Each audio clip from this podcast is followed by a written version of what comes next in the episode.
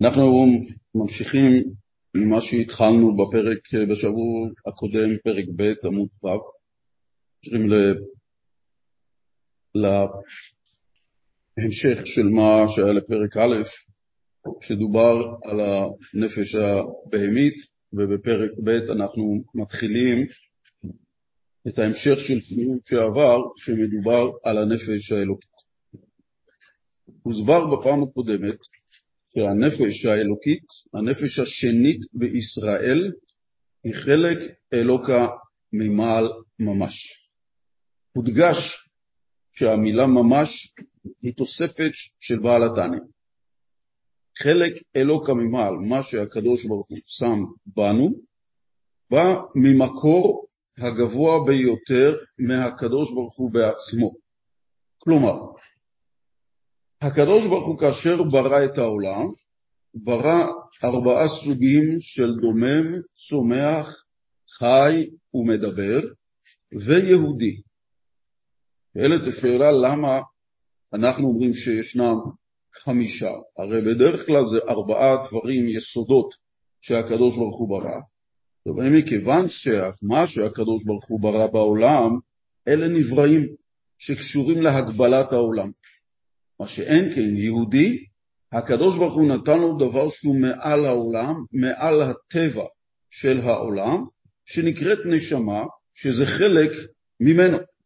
כלומר, הקדוש ברוך הוא ביהודי עצמו, הוא נעשה, אנחנו בפרק ב', ביהודי עצמו, הקדוש ברוך הוא האינסופי והכל יכול, עשה מעצמו לכאורה, או כביכול, סוג של בריאה שנקראת נשמה, ואותה הקדוש ברוך הוא ברא את עצמו בצורה כזאת מצומצמת של נשמה, והיא חדרה לתוך הגוף שלנו. זאת אומרת שהמציאות של הבורא, של הנשמה שנמצאת בתוכנו, היא חלק אלוקה ממעל, ממש בניגוד ליתר הבריאה. מה יש לנו ביתר הבריאה? הקדוש ברוך הוא ברא את העולם בבריאה על ידי דיבור. הסברנו בשבוע שעבר שכיצד העניין של דיבור, שהדיבור מיועד רק לזולת. אדם בפני עצמו לא צריך את הדיבור. מתי הדיבור יוצא? כאשר יש זולת. מה העניין של הדיבור? הדיבור מבטא את מה שנמצא אצל האדם במחשבה. לא יהיה דיבור שלפני כן לא יהיה לו מחשבה. אבל כדי שאני אשתמש בכוח הדיבור, אני צריך זולת. הקדוש ברוך הוא, כשברא את העולם בששת ימי המעשה, הוא אמר, ויהי, ויאמר השם ויהי אור, ויאמר השם יקבעו המים. הכל היה עניין של דיבור ואמירה על מנת ליצור עולם כזולת ממנו. זאת אומרת שהעולם יהיה באופן של כאילו מציאות נפרדת, שתראה כזולת ממנו, שתראה כאילו היא בריאה בפני עצמה, ולתוכה הקדוש ברוך הוא הוריד נשמה. אבל הנשמה של היהודי אין, לא באה באופן של דיבור. דיבור הוא סך הכל כוח שמבטא מחשבה. אצל, אצל היהודי הקדוש ברוך הוא יצר את הנשמה באופן של מחשבה ללא הצורך בדיבור אלא ויפח באפיו נשמת חיים.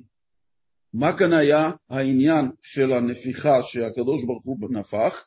נפיחה באה מצד הכוח הפנימי ביותר של האדם ולא בכוח המחשבה או בכוח הדיבור, אלא הרבה יותר עמוק.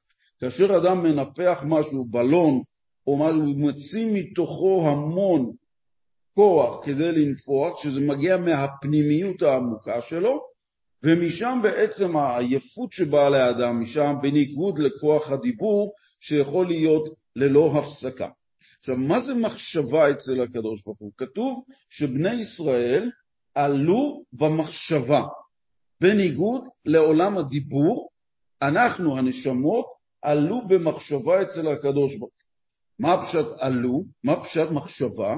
מחשבה היא בעצם הדיבור, לבטא את המחשבה, הוא בעצם החלק החיצוני אה, שצריך לבטא את המחשבה רק כאשר מדי פעם הוא צריך את הזולת, כפי שנאמר. אבל המחשבה בעיקרון היא תוצרת עבור האדם. האדם שיושב, מתי הוא משתמש במחשבה? כשזה בינו לבין עצמו. כשהוא רוצה להיות עם עצמו פנימה, הוא משתמש במחשבה. המחשבה היא בעצם מבליטה מתוכו את עצמו. דרך המחשבה הוא דן בינו לבין עצמו בפנימיות שלו. זאת אומרת, המחשבה היא הכוח שמאפשר לאדם להתחבר לעצמו. זוהי המחשבה.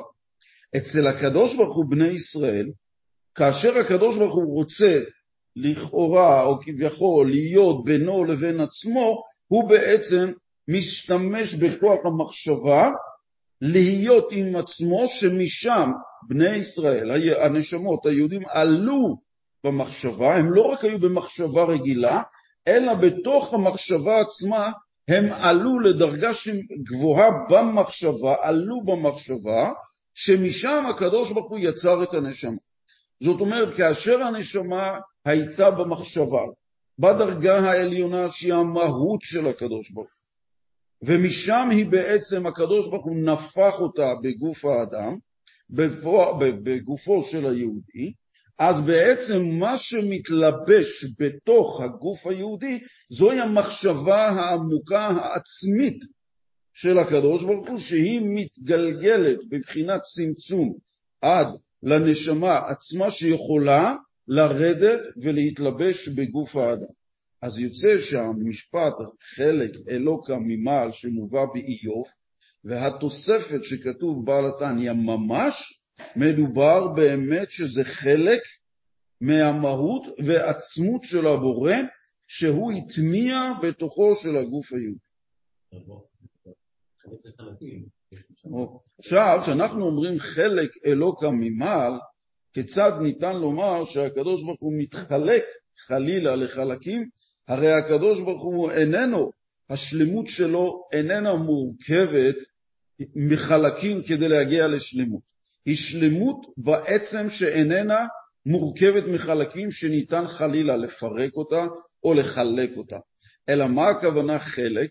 החלק הזה שמהקדוש ברוך הוא שכל אחד מקבל זה כאילו קיבל את כל הקדוש ברוך הוא בעצמו. כלומר, כלומר, כאשר אנחנו בעצם אדם מחזיק תפוח ונוגס מתוכו או שלוקח חתיכה ממנו, בחתיכה הקטנה של התפוח נמצא כל התפוח. זאת אומרת, כל הטעמים זה אותו דבר, אותם מינרלים, אותו דברים שנמצאים בכל התפוח, נמצא גם בחלק ממנו.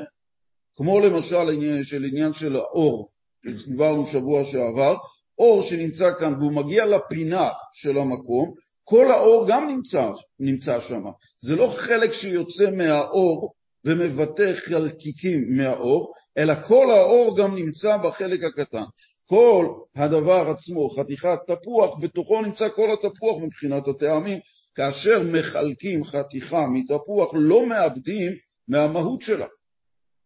על דרך זה, גם כשאנחנו אומרים חלק מהקדוש ברוך הוא, זה על מנת לסבר את האוזן שבחלק הזה נמצא כל עצמות ומהות של הקדוש ברוך הוא באותו אופן כפי שהוא נמצא בכללותו בכל העולם.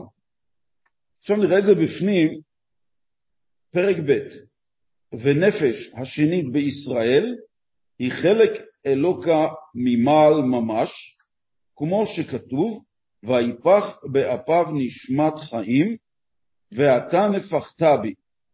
כמו שאנחנו אומרים בבוקר, אלוקי נשמה שנתת בי, אתה יצרת, אתה נפחת בי, ואתה משמרה בקרבי.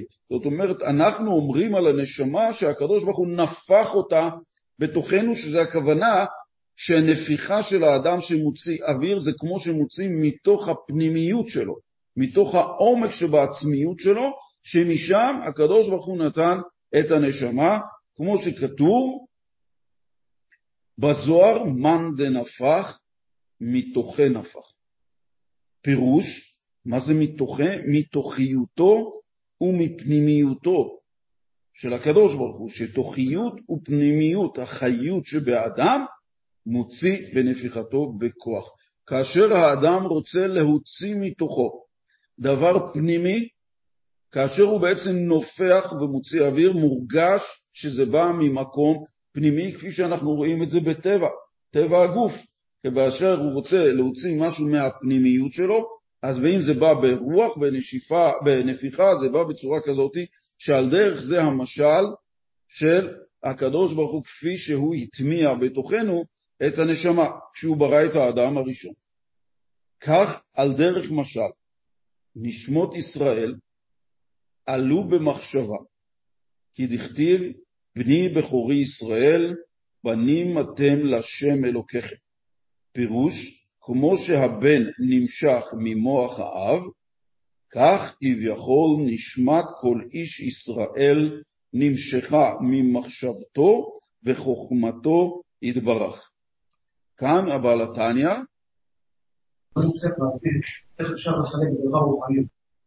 אז זה לא עניין של... לא ייתכן שיש כמה אנשים. נכון. לא אנחנו? אנחנו, אנחנו, אנחנו, אה, אמר חלק אלוקה, זה לא שהנשמות מתחלקות, זה בשביל לסבר את האוזן, להסביר שיש חלק מתוך עצמות ומהות נמצא בכל הגופים. עכשיו, אתה שואל באמת, בעצם יש רק אחד. ויש, נכון, לחינם, לכן, לכן, מה שמדובר, שאנחנו כולנו נשמה אחת, רק הגופים מחולקים. זאת אומרת, הנשמה במקור חוצבה, אנחנו בעצם, שמצווים מאיתנו, ואהבת לרעך כמוך, למה אני צריך, יכול לאהוב יהודי אחר כמו שאני אוהב את עצמי? כי אנחנו אחים. זאת אומרת, אנחנו מאוחדים בדבר אחד כנשמה אחת, אנחנו באנו כגוף אחד. זאת אומרת שלנו מבחינת החלוקה, כשרואים אחד את השני, אני בעצם רואה את הנשמה שנמצאת ביהודי, אז לשם אני צריך לכוון כשאני מדבר על יהודי. ולכן אם אני מדבר על יהודי לשון הרע חלילה, אני מדבר על החלק אלוקה ממעל, עצמותו ומהותו של הקדוש ברוך הוא, עליו אני מדבר לשון הרע. זאת אומרת שרק הגופים מחולקים. אנחנו כגוף אחד של נשמות רק נמצאים בגופים מחולקים, אבל באמת, נכון, ישראל ערבים זה לזה, ואנחנו בעצם כולנו גוף אחד כנשמות, אנחנו באמת דבר אחד. אנחנו אבל כדי להסביר את הדברים צריכים לחלק את זה לפי המובנים שאנחנו מבינים, שאנחנו אומרים חלק, למה הכוונה? אבל מה ההדגשה היא? שזה חלק שאיננו חלילה מפרק את השלמות של הבורא, לא מראה חלילה שהקדוש ברוך הוא מורכב מחלקים, אלא בעצם לומר שהחלק הזה שנמצא בכל יהודי, הוא בעצם מהווה את כל עצמותו ומהותו של הקדוש ברוך הוא. עכשיו, למה כל ההסבר הזה? ההסבר הזה הוא לתת שכל אחד מהעם היהודי שעובד את השם צריך להוקיר ולהבין ולייקר מה נמצא בתוכו. אמנם אנחנו עסוקים בדברים שהנפש הבהמי והעולם הגשמי והחומרי דורש מאיתנו, אבל עלינו לזכור שאנחנו כאן בשליחות, אנחנו נמצאים בעולם עם כוח אלוקי שמגיע מעצמות ומהות של הקדוש ברוך הוא, אנחנו, זה מוטמע בתוכנו, ותפקידנו פה להשתמש בכל ההליך הזה לגלות את הקדוש ברוך הוא בעולם. אם אנחנו זוכרים את הדבר הזה מבחינת הכוח האלוקי שנמצא בתוכנו, אנחנו מונעים, מודעים ומיודעים שאנחנו נמצאים והולכים, כי אני אמרתי אלוקים אתם. עצמות ומהות מלובש בגוף. הקדוש ברוך הוא ברא את עצמו בתור נשמה כביכול, וירד והתלבש בניגוד ליתר הבריאה. ששם זה דיבור, זה זולת, זה חוץ ממנו, את הבן שלו. עכשיו כאן מגיע אלתר רבי ונותן דוגמה מאיפה, מגיע אדמו"ר הזקן ואומר מאיפה, אה, כדי להבין למה השתמש הבעל התניא שישראל עלו במחשבה, למה דווקא במחשבה ולא במקום אחר בגוף, למרות שאין לו גוף ולא דמות הגוף כמובן, אבל שוב, לסבר את האוזן, משתמשים שישראל עלו במחשבה, והוא מביא את הדוגמה כפי שילד נולד לאביו, מאיפה הוא מגיע. לכן הוא אומר כאן, שבן שנולד, שבן שנולד, כמו בני, בני בכורי ישראל, כשם שהבן נמשך ממוח האב, כך כביכול נשמת ישראל נמשכה ממחשבתו וחוכמתו יתברך. מה רואים מכאן? שהקדוש ברוך הוא משווה את הנשמה שניתנת לכל יהודי כמו בן שנולד לאביו. מה ההליך שנולד תינוק? מתחיל במחשבה. זאת אומרת שהכוח שמגיע לכוח ההולדה מתחיל במחשבה. כוח ההולדה זה מתחיל מהחשיבה, מהמקום שבו מרוכזת הנשמה, משם הכוח יורד ככוח רוחני, ויורד דרך עמוד השדרה ומתגשם עד שהוא מגיע למצב גשמי שממנו נוצר ולד. מה מקבל הוולד? מקבל את הכוח שבנפש האב. לכן הוא דומה לו במראה, יכול להיות דומה לו באופי, דומה לו בתכונות, דומה לו בדברים, כוחות נפשיים שבאים לילד וכך הוא נוצר דומה. מאיפה זה מתחיל? ממהות הנפש שמתלבשת בנשמה, במוחין, ומשם היא יורדת ככוח רוחני. למה ככוח רוחני ומשם לא דבר גשמי? אם היה יורד מהמוחין, מהמוח האדם, דבר גשמי, אז המוח היה מתכלה. בפרט אצל החרדים, שהיה עשרה ילדים, 12 ילדים, אז כל אחד היה חותך לו איזה חתיכה מהמוח, אז היה מגיע כביכול אדם פגום מוח. אבל מכיוון שמדובר על נשמה וממנה כוחות הנפש יורדים דרך חוט השדרה, מקבל הבן את אותם כוחות שיש לאב ממהות הנפש. על דרך זה, לכן מדובר אצל הקדוש ברוך הוא שנותנים את הדוגמה שנשמת היהודי ירדה מעולם המחשבה. כמו שאצל האב, כך המחשבה אצל הקדוש ברוך הוא. לכן ישנה את הדוגמה הזאת של הבן. אבל ממשיך בעל התניא ואומר, דיהו חכים ולא בחוכמה ידיעה, אלא הוא וחוכמתו אחד, כמו שכתב הרמב"ם. מה רוצים לומר במשפט הזה? בא אדמו"ר הזקן ובא ומחדד את האופן, הסוג מחשבה של הקדוש ברוך הוא, הוא איננו מחשבה כפי שיש לאדם, כי לא מחשבותיי מחשבותיכם. מה ההבדל? אצל האדם יש מחשבה, והמחשבה יש בה את כוח השכל שרוכש ידיעות. האדם מצד עצמו, זה נקרא שכל הנקנה. האדם, כאשר מקבל שיעור תורה, לומד סוגיה, מקבל שכל מהזולת ומאמץ אותו אליו. יוצא מצב שזה נקרא שכל הנקנה, זה תוספת על המחשבה שיש לאדם. מה שאין כן אצל הקדוש ברוך הוא, הוא ומחשבתו זה דבר אחד. זאת אומרת, אין כאן תוספת לקדוש ברוך הוא מהמחשבה, שהוא חלילה לומד או מקבל מהעולם, אלא הוא והמחשבה שלו זה דבר אחד. איך אנחנו יודעים את הדברים שיש בעולם? אנחנו לומדים אותם על ידי זה שאנחנו מכירים בהם, מפנימים אותם, והם הופכים להיות חלק מאיתנו, אבל הם באים כתוספת עלינו. מה שאין כן, הקדוש ברוך הוא בידיעת הדבר, הוא יודע על קיומו, הוא הזה שמחיה ומהווה אותו. יוצא מכך שהמחשבה של הקדוש ברוך הוא והדבר עצמו הם דבר אחד. עכשיו, מה אנחנו משתמשים, בא הרמב"ם ואומר את הדבר הזה, שהוא המדע, זאת אומרת, הוא הדבר שיודע, הדבר שלומדים, הוא היודע והוא הידיעה. זאת אומרת, הרמב"ם בא ואומר שהקדוש ברוך הוא המדע והוא היודע, והחולו זה גם הידיעה. זאת אומרת שישנם כאן שלושה דברים שגם הידיעה וגם היודע וגם על מה צריך לדעת, אצל הקדוש ברוך הוא זה דבר אחד, ואצלנו זה שלושה דברים מתחלקים. זאת אומרת, אנחנו לא יכולים לרדת למהות של ההבנה של הדבר הזה, לכן הרמב"ם גם בא ואומר שבעצם אין בכוח האדם להגיע להבין על בוריו מה זה נקרא הוא המדע, הוא היודע והוא הידיעה. בידיעת שלושתם הקדוש ברוך הוא יודע את הדברים. איך זה בכל אופן מתאפשר?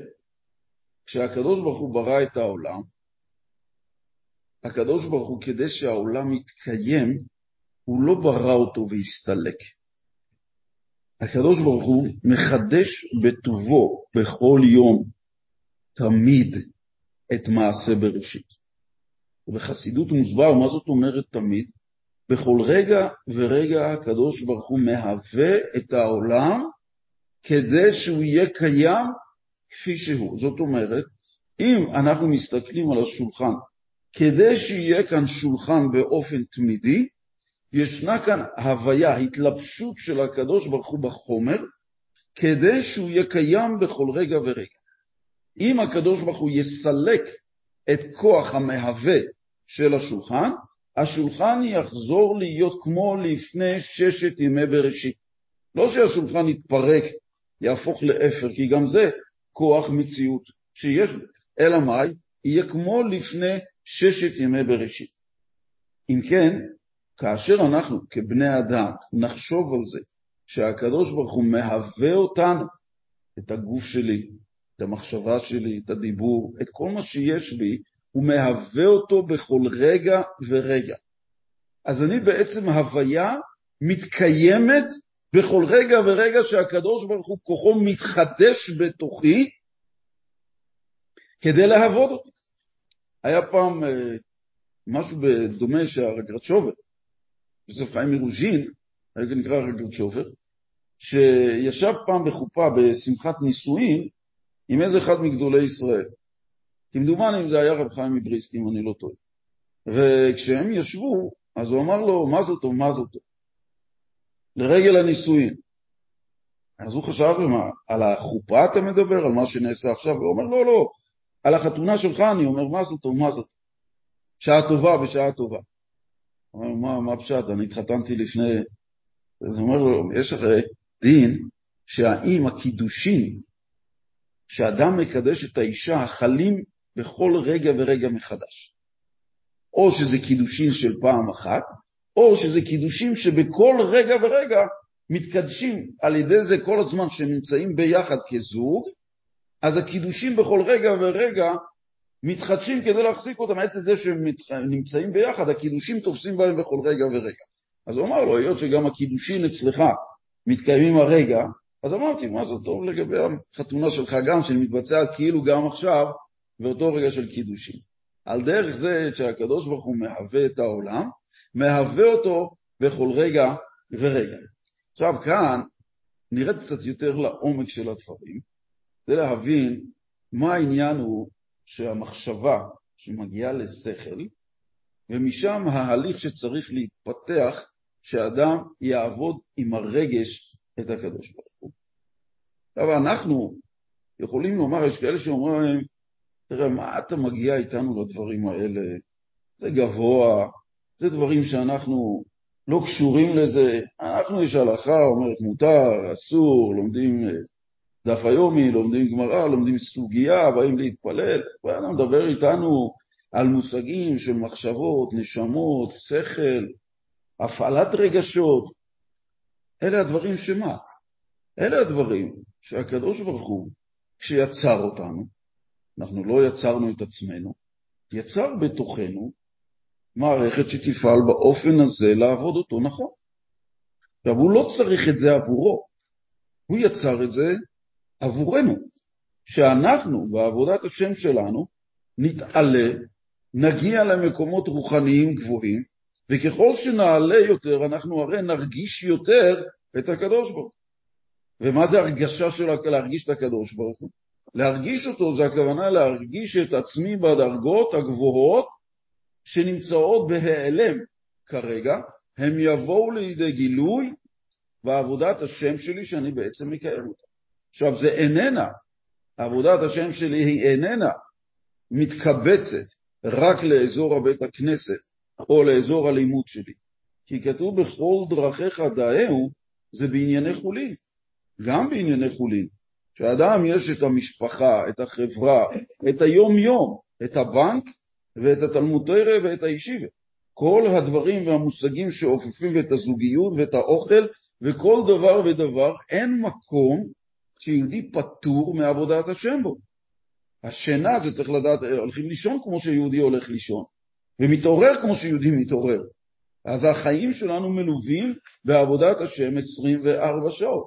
אבל אנחנו רוצים שהעבודה תהיה לא מתוך שחיקה, לא מתוך קושי, לא מתוך משיכה שמושכים את החיים, אלא יש את האפשרות לעבוד את השם בצורה כזאת שאנחנו מאירים מבפנים, זה הכוונה על ידי זה שאנחנו גם שמחים, מצב רוח טוב, עבודה בעולם טובה, המציאות שאנחנו נמצאים ונפגשים בה, אנחנו מתרגמים אותה נכון כי זו מציאות אלוקית.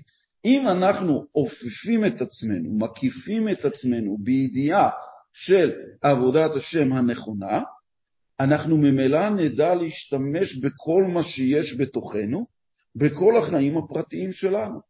ולכן אם אנחנו לא מתחילים ומכירים את עבודת הנפש שלנו, אנחנו נעבוד רק עם החלק החומרי שיש לנו, ואנחנו נתקדם כל הזמן בעבודה שהיא כולה בנויה על העבודה החומרית, אבל אנחנו נהיה עם כיפה וזקן וחליפה ומקווה, ונהיה אנשים שנקראים דתיים, אבל האם אנחנו ברמת הדתיות שלנו לפי רצון השם? זאת אומרת, צריך ללמוד להיות דתי. הרי זה דרך השם. להיות דתי הרי אני מקיים דת שהקדוש ברוך הוא נתן לי, וזו דרך שעליה אני הולך 120 שנה, ואני נקרא אדם דתי, ובדת הזאת יש דרך לעבוד את השם גם מבחינה גשמית וגם מבחינה רוחנית. אבל את החלק הרוחני אנחנו משתמשים במה שיש בתוכנו. עכשיו, לכן הדברים האלה אולי נשמעים גבוהים, אבל למי שבעצם לומד את הדברים, יוצא מכך שביום-יום שלו הדברים מתחילים להשתנות מכיוון שהוא משנה את המהות הפנימית שהיא משתנה בעקבות הלימוד. ברגע שהוא מודע לכוח הנפשי שבתוכו, לכוח המחשבה שעובד בתוכו, הנפש הבהמית שבתוכו, הנפש האלוקית שבתוכו, איך היא מורכבת ואיך היא מתפעלת. ההתנגשויות של הרגשת פיצול אישיות, כאילו בבוקר אני קם עייף, בערב אני שמח, באמצע היום אני כועס, אחרי צהריים אני מבסוט, אני לא סובל מסוג של פיצול אישיות בתוך עצמי שאני מתפלא. איך אני מתפקד בצורה כזאת? לא, ישנם את המערכות, ישנם את המחשבות, ישנם את הדיבור וישנו את כוח המעשה, איך אני מפעיל את עצמי נכון, כלומר, איך הכוח האלוקי המלובש בתוכי מתפקד נכון בעולם שלו. והוא יצר אותי באופן הזה שאני לא יכול לערער או להחליט שאני לא רוצה שתהיה לי נשמה בגוף. אלה הם הדברים שהם אקסיומה, עובדה, שנוצרנו כך, אנחנו לומדים איך אנחנו נוצרנו, ממה אנחנו מורכבים, ולהפעיל את זה נכון.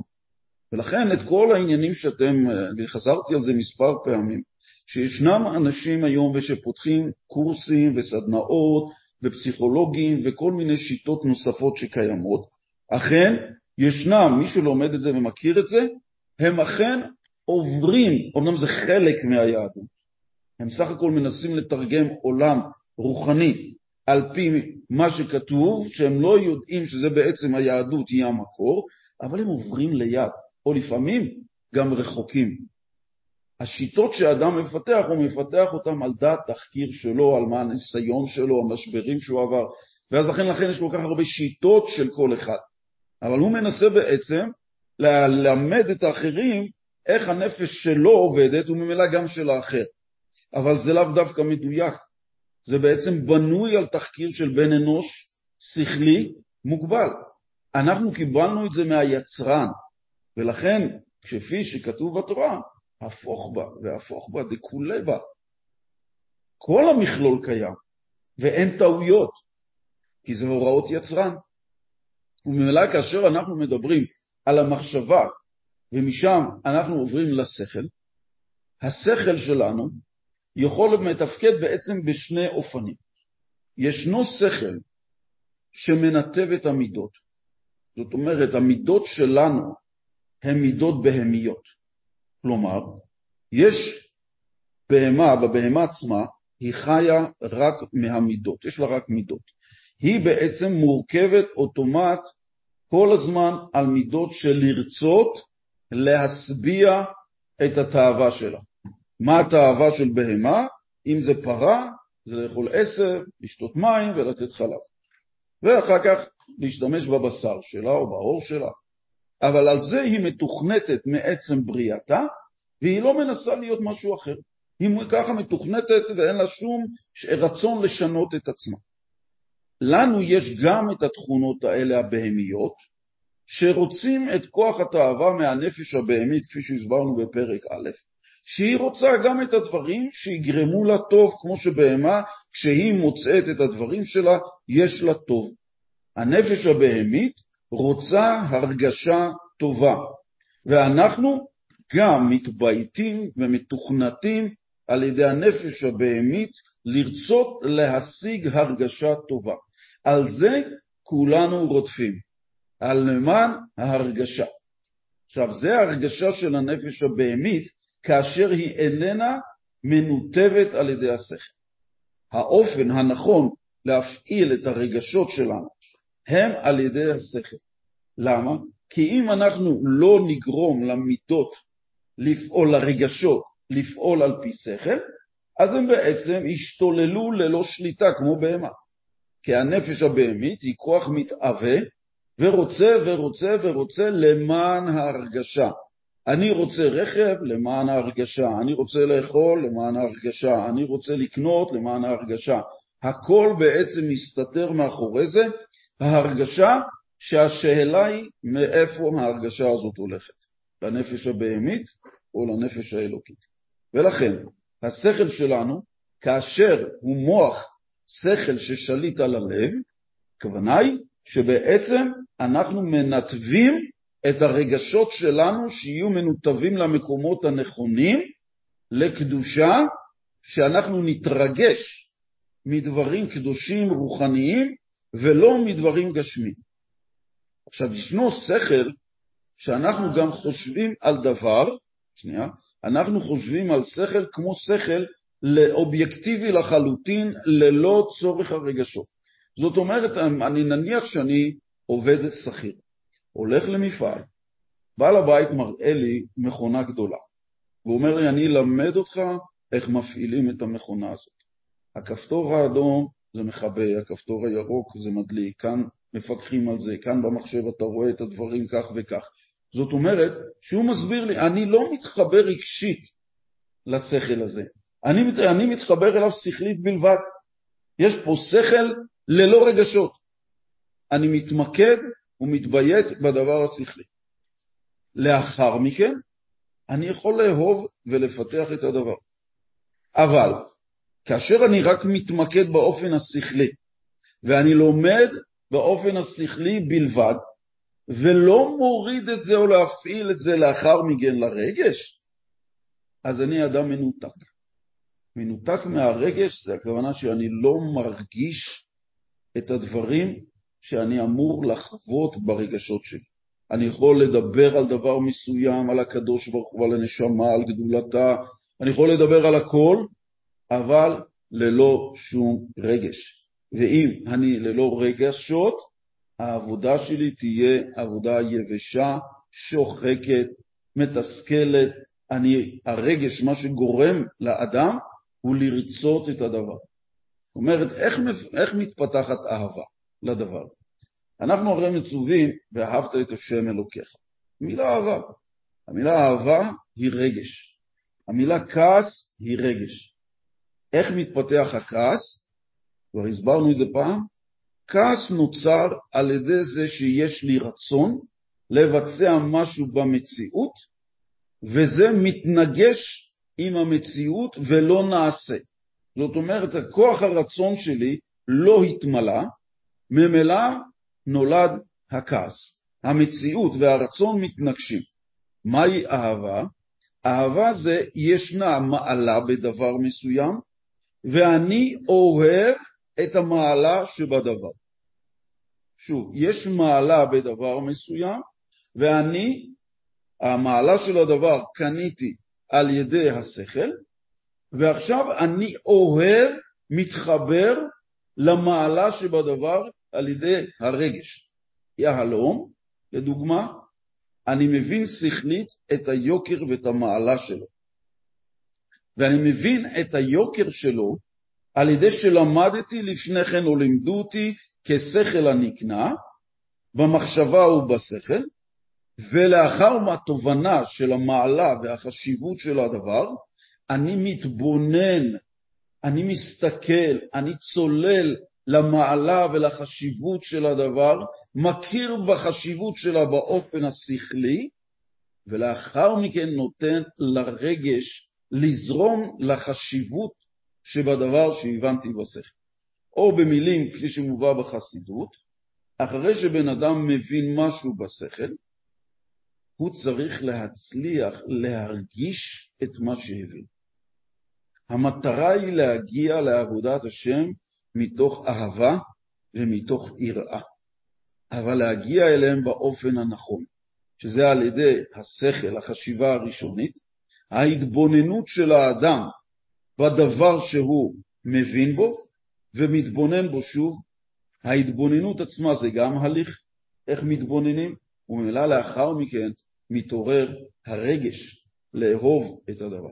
אם אנחנו מניחים תפילין, התפילין יכולים להיות ההנחה שלהם כדבר מצוות אנשים מלומדה. אין לנו שום תובנה או עבודה בהבנת המצווה שהקדוש ברוך הוא ציווה וקשרתם לאות על ידיך והיו לטוטפות בין עיניך. כמה הקדשנו לתובנה שכלית במצווה שהקדוש ברוך הוא נתן לנו. המצווה זה רצון השם.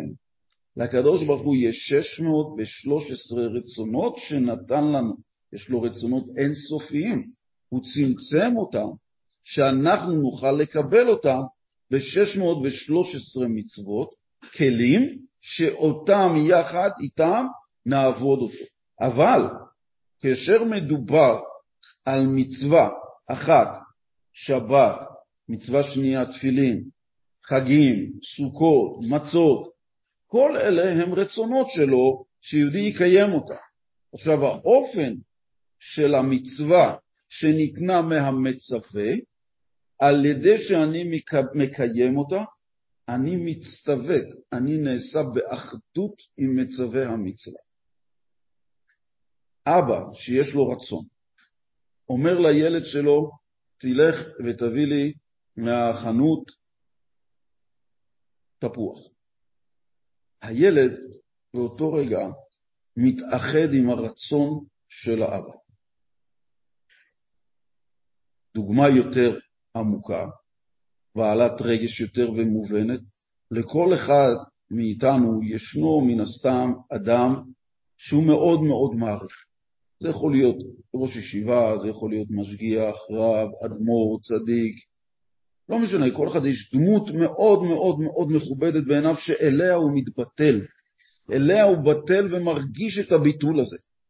אם האדם הזה יבוא ויגיד לו, ינקל, תשמע, תעשה לי טובה, אם לא קשה לך, לקחת את החבילה הזאת ולמסור אותה בגאולה לאיזה יהודי פלוני אלמוני.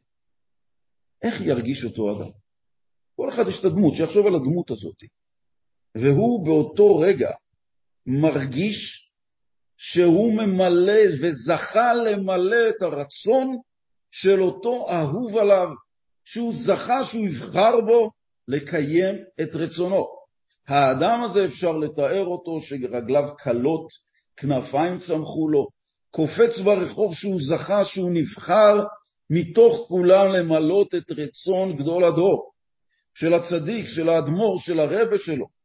הוא כל כולו נמצא בצורה כזאת של רוחני באותו רגע, מנותק לגמרי, כל כולו נמצא ברצון של אותו צדיק, הוא לא מרגיש את עצמו, הוא מרגיש את הקיום של הרצון. הרצון שלו כרגע ממולא ברצון של, הקדוש, של אותו צדיק. על דרך זה, על הקדוש ברוך הוא. אם נסתכל על השליחות שהקדוש ברוך הוא נתן לנו כאן, ואמר, קח את הנשמה, את החבילה הזאת, תעביר אותה, אני מעביר לך אותה לגוף, ואני שולח אותך איתה לבצע את רצוני פה בעולם. אז למה אנחנו לא באותו אופן, כפי ששלח אותנו אותו צדיק, אותו ראש ישיבה? למה אנחנו לא מגיבים אותו דבר לבקשה של הקדוש ברוך הוא, כמו שאנחנו לא, כמו שמילאנו את הבקשה של האיש המכובד בעינינו? מה ההבדל?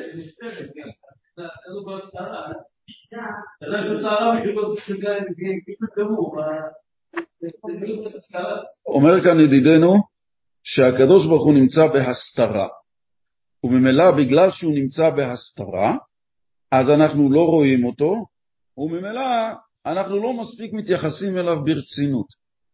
אנחנו לא לוקחים כל כך את הבקשה שלו ברצינות מלאה, כדי לרוץ יחד עם הבקשה שלו כל בוקר להניח תפילין בשליחות שלו, כמו אותו צדיק שביקש ממני לקחת חבילה לפלוני אלמוני שאני רוקד ברחוב על זה שזכיתי. אני נמצא בהסתרה. האם הרצון של אותו צדיק לא נמצא בהסתרה? הרי הרצון שלו זה דבר פנימי, וזה שדבר נמצא בהסתרה אמור לגרום לי להיות במצב שלא לקיים את רצון השם, או לא לדעת, אני אומר לך ידידי, אם אני אתן לך קופסה שבתוכה, קופסה סגורה עם מנעול, ואני אומר לך שבתוכה יש יהלומים. אתה מבין מה זה יהלום, אבל היהלום נמצא בהסתרה. האם אתה מוכן לקחת את הקופסה עבורך? קח מתנה. הקופסה זולה, זו קופסת קרטון של שקל וחצי. היא נעולה, אבל בתוכה נמצא, נמצאים יהלומים בשווי של חצי מיליון דולר. האם אתה תיקח את הקופסה למרות שהיהלום בהסתרה? כן. כן. למה? אבל זה בהסתרה.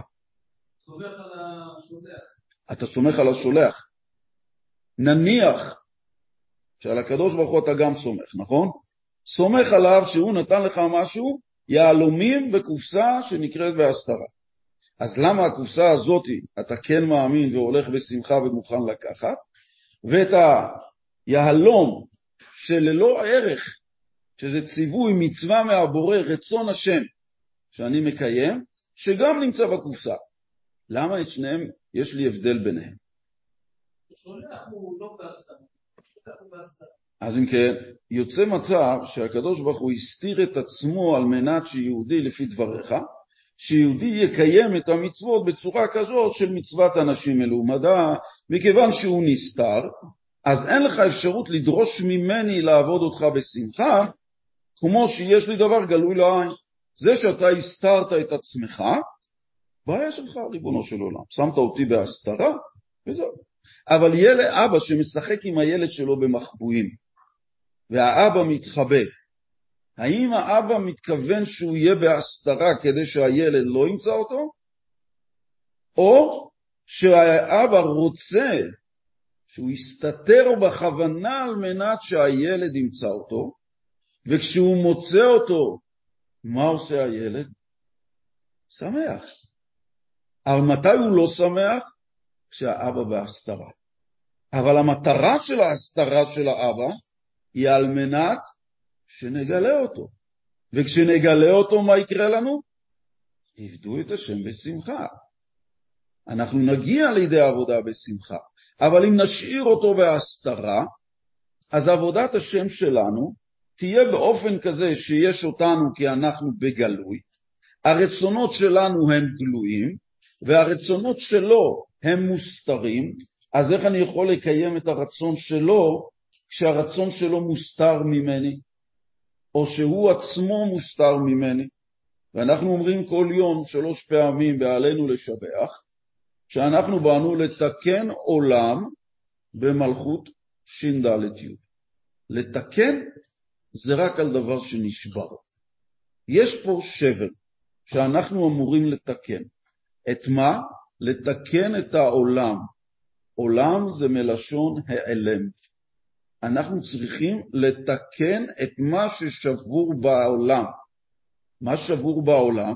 שיש לו העלם, הסתרה. מה ההפך מהעלם? גילוי. אנחנו צריכים לתקן את ההעלם שיש בעולם במלכות ש"ד-י, שאנחנו, ההעלם עצמו, יתגלה שבתוכו יש ש"ד-י, שזה מלכות השם. ועל מי זה מוטל? על היהודים. אז אם הקדוש ברוך הוא נמצא בהסתרה, ואתה בעצם אומר, ידידי, שהוא המטרה של הקדוש ברוך הוא להיות בהסתרה למען ההסתרה מאיתנו, אז אם כן עבודת השם שלנו תהיה כל הזמן מתוך חושך. אם אנחנו נסתכל על המילה אמונה, ורק במשפט בסוגריים, כי אני לא רוצה לסטות מהנושא, אז א', איפה למדת להאמין? ושנית כל, יש לנו שכל שאומר שאנחנו צריכים להאמין, אבל יש לי מספיק שכל להבין שאין לי מספיק שכל להבין את מה שלמעלה מהשכל. אני אחזור. אני יודע ומבין שיש לי מספיק שכל להבין את מה ש... שיש, שאין לי מספיק שכל. יש לי מספיק שכל להבין שאין לי מספיק שכל, להבין את מה שלמעלה מהשכל.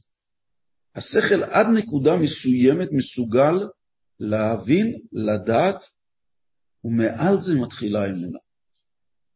אבל מה? גם ילד קטן מחנכים אותו לאמונה.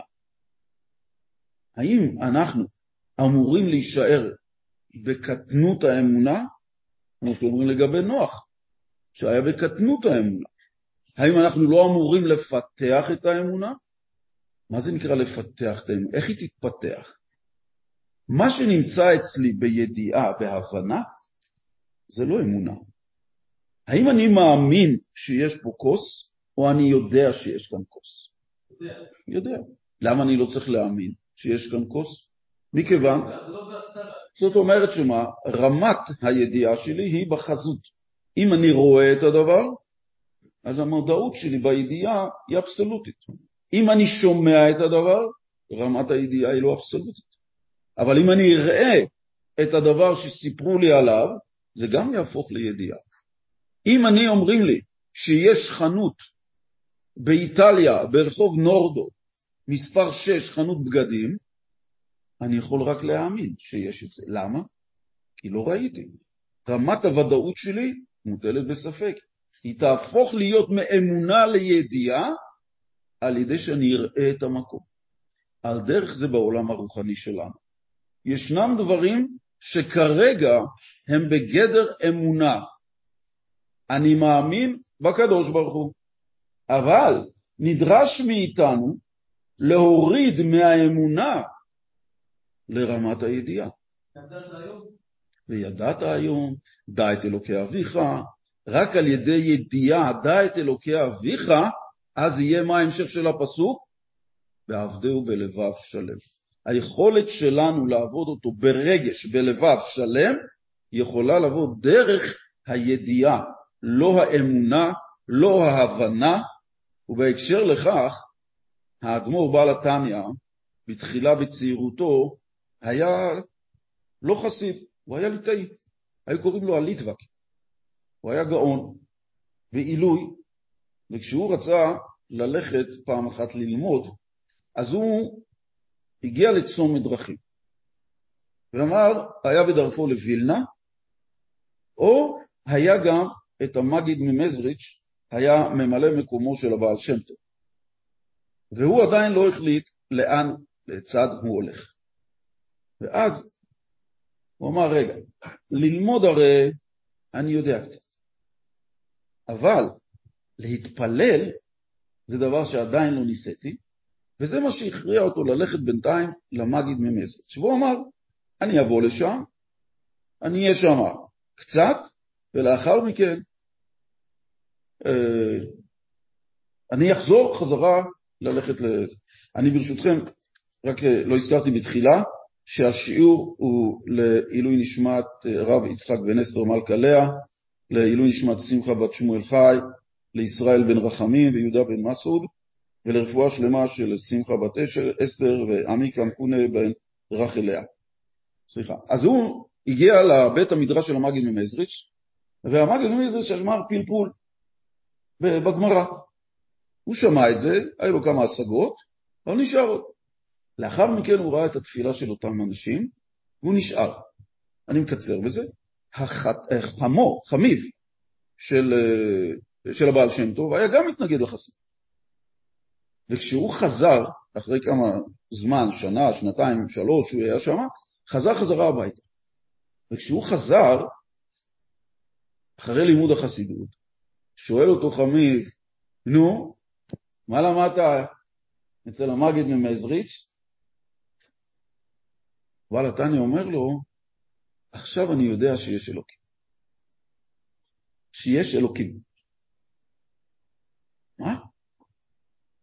אתה, עילוי, הלכת, בזבזת כל כך הרבה שנים לחזור כדי להגיד לי שעכשיו אתה יודע שיש אלוקים? הרי גם העוזרת שלנו אומר לה, שפרינצה, היא מהר, קורא לה, ואומר, תגידי, שפרינצה, את מאמינה באלוקים? בטח. וזו שאלה, יש אלוקים? בטח שיש אלוקים. חכמים הוא פונה לאדמו"ר הזקן ואומר לו, מה ההבדל בינך לבינה? היא הרי משרתת. אישה אנאלפביתית, אבל אמונה יש לה. ברור שהיא מאמינה בקדוש ברוך הוא. אז מה אתה ההבדל ביניכם? וכאן האדמו"ר הזקן אמר את המשפט שעליו כל חסידות חב"ד שהוא כתב אחר כך מבוססת. והוא אמר, היא אומרת שיש אלוקים, אני יודע שיש אלוקים. היא אומרת, אני יודע. מה ההבדל? רמת הידיעה של האדמו"ר הזקן, בעל התניא, בקיומו של הקדוש ברוך הוא, היא הייתה אבסולוטית של מאה אחוז, כמו שהוא רואה דבר גשמי מול עיניו. דבר גשמי שהוא רואה בעין, אף אחד לא יכול לערער על מה שאנחנו רואים, גם אם בן אדם יבוא ויוכיח באותות ובמופתים שאין כאן כוס, אנחנו בטוחים בכך שיש. האדמו"ר הזקן הגיע לרמת ידיעה בעבודה מאוד מאוד קשה, לא, על ידי לימוד, ולכן אומרים שעבודת החסידות היא קשה יותר מעבודת הנגלה. ולמה? למה? הגמרא, לימוד הנגלה, לימוד הלכות, למה החסידות יותר קשה? הלימוד מתחלק לשתיים בעבודת החסידות. אחד, זה הרגש, השני זה השכל. השכל זה חקירה אלוקית. זאת אומרת, ללמוד על פי שכל את הדברים שקשורים לדרגות רוחניות בעבודת השם. לומדים על הקדוש ברוך הוא, לומדים אותו. איך הוא ברא את העולם, איך סדר ההשתלשלות, הספירות, הכוחות, איך זה ירד, איך נבנו העולמות, איך הם, מאיפה המידות וכולי וכולי. זה החלק החקירה שנקראת החקירה השכלית. את השכל לאחר מכן יש להפנים לרגש כמו שאמרנו מקודם. זה נקראת עבודה, בלשון החסידות זה נקראת עבודת הנפש. מה העבודה כאן? העבודה היא להצליח להוריד מאמונה לידיעה ומידיעה לרגש, ועל ידי הרגש דרכו אנחנו מקיימים את התורה והמצוות. איפה כאן הקושי? הקושי הוא ההפנמה בכוחות הנפש את מה שלמדנו בשכל.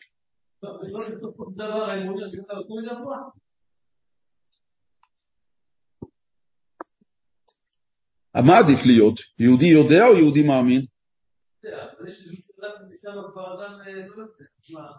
ושם הוא מתחיל להאמין, וזה לכאורה נקרא כחיסרון. למתי הוא מתחיל להשתמש באמונה?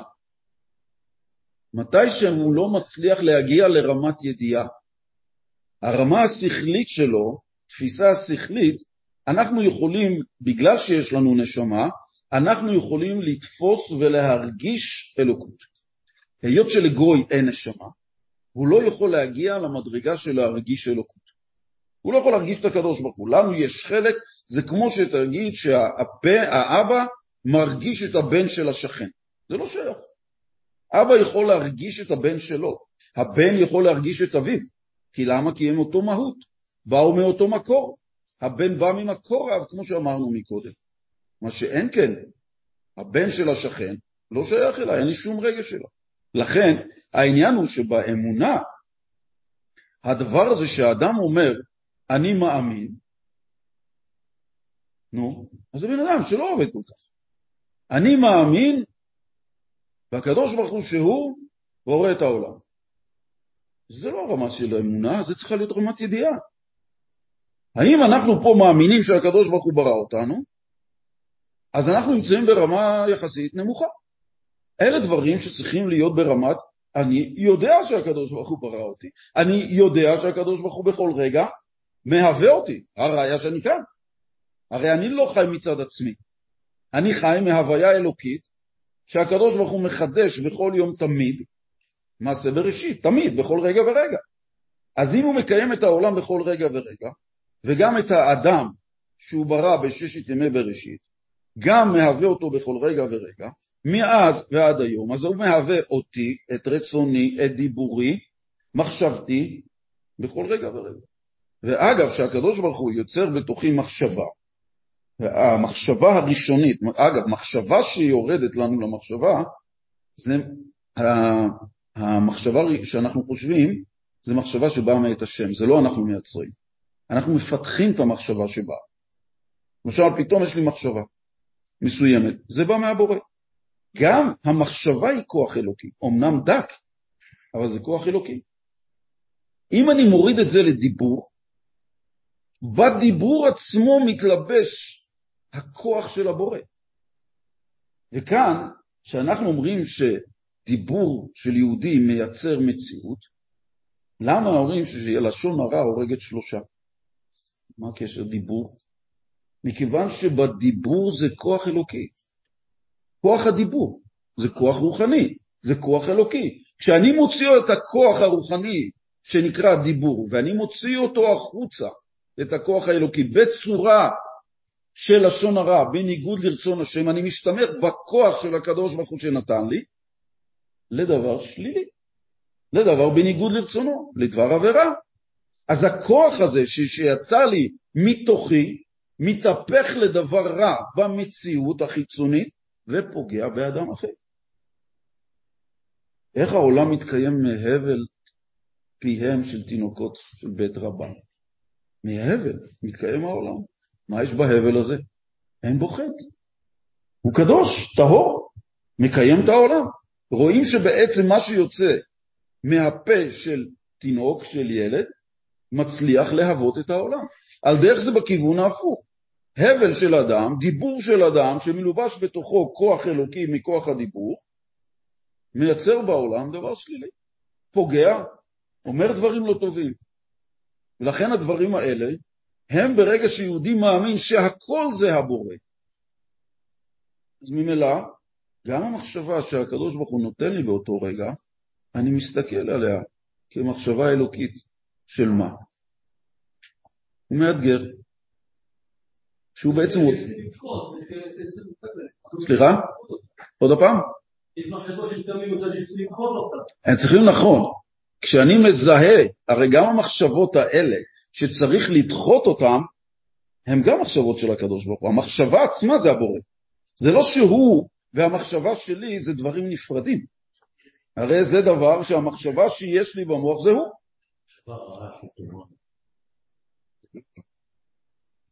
אמר כאן הרב שאלה מאוד טובה, שאומר, הרי מחשבה של טומאה, מחשבה של תאווה, מחשבה זה, איך אפשר להגיד שזה הוא? אם זה לא הוא, אז מי זה? רגע, אם זה לא הוא, אז מי זה? והכוח הזה מי? הבא בא ממנו, רגע, רגע, זה נכון. אם נגיד שזה לא הוא, חייבים אם ככה לומר שזה משהו או מישהו אחר בנוסף או לצידו. זאת אומרת שבעצם הרב אתם אומרים שיש כאן עוד מציאות מלבד השם. הוא מחיה ומהווה אותו, רק מה, איך נוצר דבר טמא? איך נוצר? אם נאמר שעל דבר אחר, כן? על בשר של דבר אחר, חיה של דבר אחר, חזיר, מי מהווה אותו? הבורא.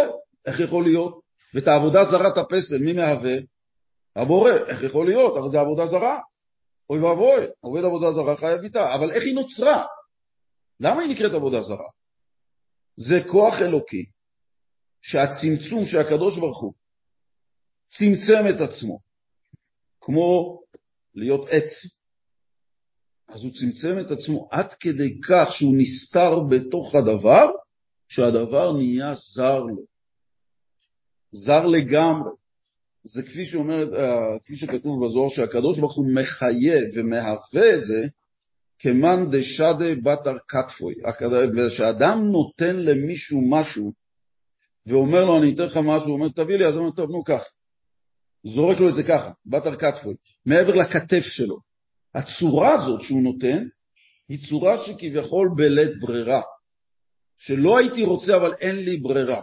הקדוש ברוך הוא לבני, ליהודים, פנים בפנים דיבר השם, הוא נותן לנו מהפנימיות, מפנים שוחקות, ולכן היכולת לייצר עבודה זרה זוהי עבודה שבעצם מצומצמת עד שנהפכת להיות בניגוד לרצונו.